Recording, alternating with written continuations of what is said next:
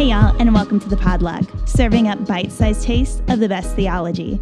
I'm your host, Megan Westra. Grab a plate and let's dig in.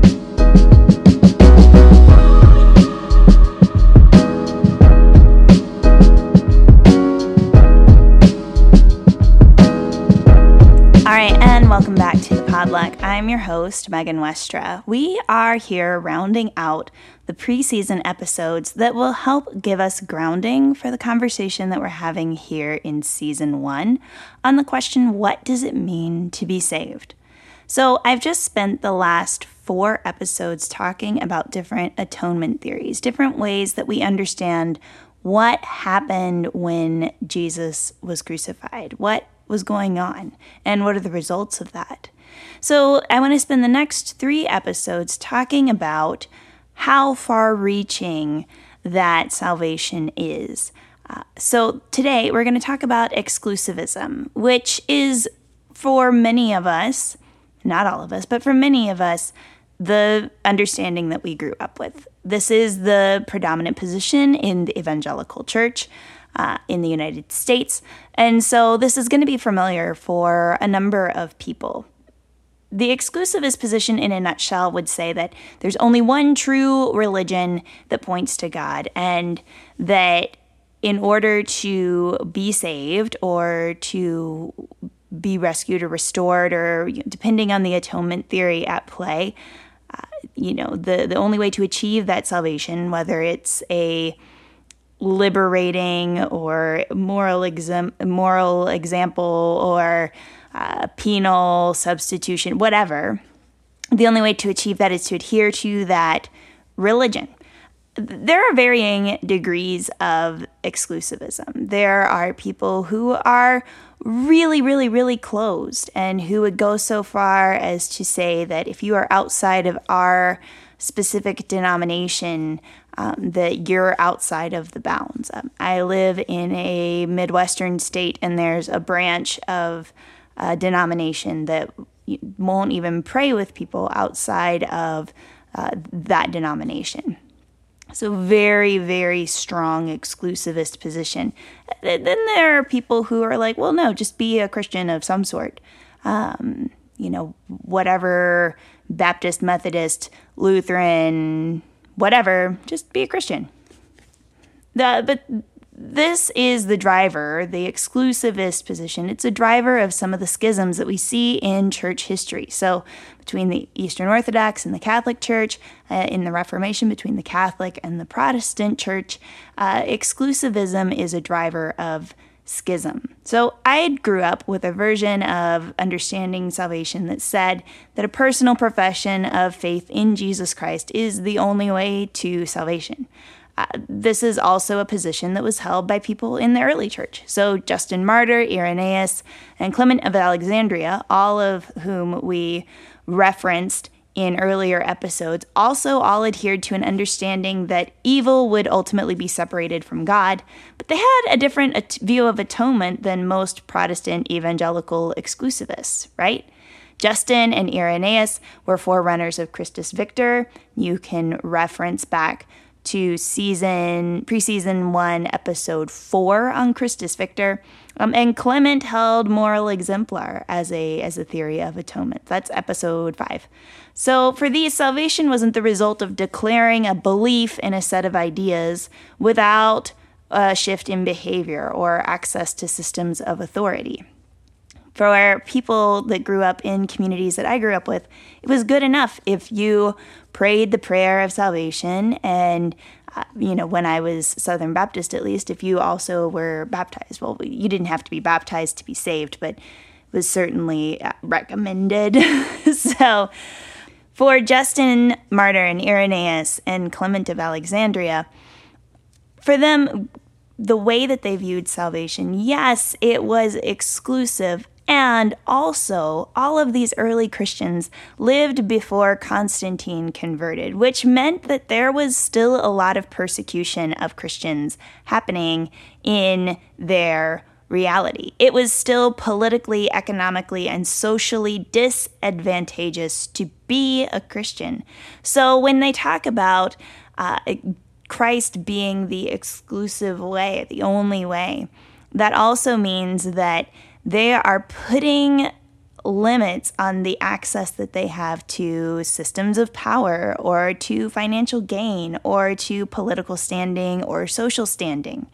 Um, when we consider appeals made by these early sources to exclusivism, it should be held within that broader context. That when we read early church figures talking about evil being eternally separated from God or Christ as the only way, that this isn't a light claim, that it's something that is all encompassing for their whole lives. And it's not uh, arguing about whether or not we should say Merry Christmas or Happy Holidays. That's a severe malignment of what we would think of as exclusivism within a historical context of the church. Um, Jesus alone is Lord, they would say, but that's a political statement as much as it is a religious one. In the world of Justin, Irenaeus, and Clement, Caesar was thought of to be a representation of a god or the son of God. Where do we hear that language, right? And when Caesar died, he would become one of the gods again. So, claiming the exclusive lordship of Christ, the exclusiveness of the triune God, put Christians in direct opposition to the forces and the benefits of the empire, which is why persecution was such a big deal. But the way that I encountered the framing of exclusivism was largely developed in the Protestant Reformation, which ironically was a giant, bloody, deadly argument over whose version of church was the right one which means it was also highly informed by penal substitutionary atonement. Jesus alone paid the price for my personal sins, so he is the only way to eternal life, which is a lot different than what Justin and Irenaeus and Clement were saying. It doesn't make it wrong or bad necessarily, it just means it's different. So, the biblical basis for this exclusivist position, people will appeal to a lot of different places in scripture, but some of the common verses people look to is Romans 5 2. Uh, through him, Jesus, we have obtained access by faith into this grace in which we stand and we rejoice in the hope and the glory of God. Uh, 2 Corinthians 5.20, Christ, who knew no sin, became sin for us so that we might become the righteousness of God, which is also a common one for penal substitutionary atonement. Acts 4:12 there is salvation in no one else. Jesus alone is the name under heaven by which we must be saved. At its best exclusivism can build a strong sense of belonging for its adherents. It can have a strong moral center and a capacity to stand up against unjust systems and powers like Justin Martyr and Irenaeus the challenge of exclusivism, though, is that there's a tendency toward violence, especially now that Christianity is often united with the colonizing or imperial powers of this world. There was a shift that occurred in the 300s when Constantine became a Christian or professed some sort of belief or faith in Christ on his deathbed. I have feelings. That's not for today. Another challenge with exclusivism is there can be a rigid overemphasis on being right rather than embodying love for God and love of neighbor, uh, which is what Jesus said the greatest commandment is, right? So, exclusivism has some benefits, has some challenges too, like most things.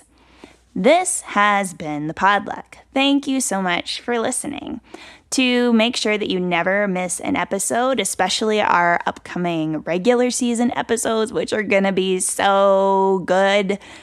Make sure that you have subscribed on whatever platform you listen to. If you are on Apple Podcast, make sure that you leave a rating or review, as that helps the Podluck be more visible to others. And y'all, I gotta say, um, it's really awesome to watch these reviews roll in or these ratings roll in.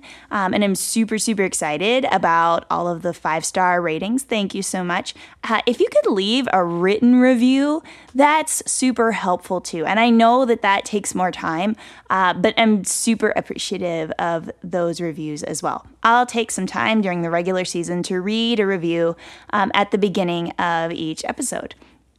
Um, to support the Podluck, you can visit our Patreon page. For as little as a dollar a month, you can get into the exclusive Podluck Slack channel where we are discussing this and other episodes. Um, and our thoughts or opinions or feelings about the content. Um, to join the conversation, share your thoughts or share episodes online, use at Podluck Podcast on Twitter or at the Podluck Podcast on Instagram. This has been the Podluck. Next time, tune in and grab a plate as we dig in to religious pluralism.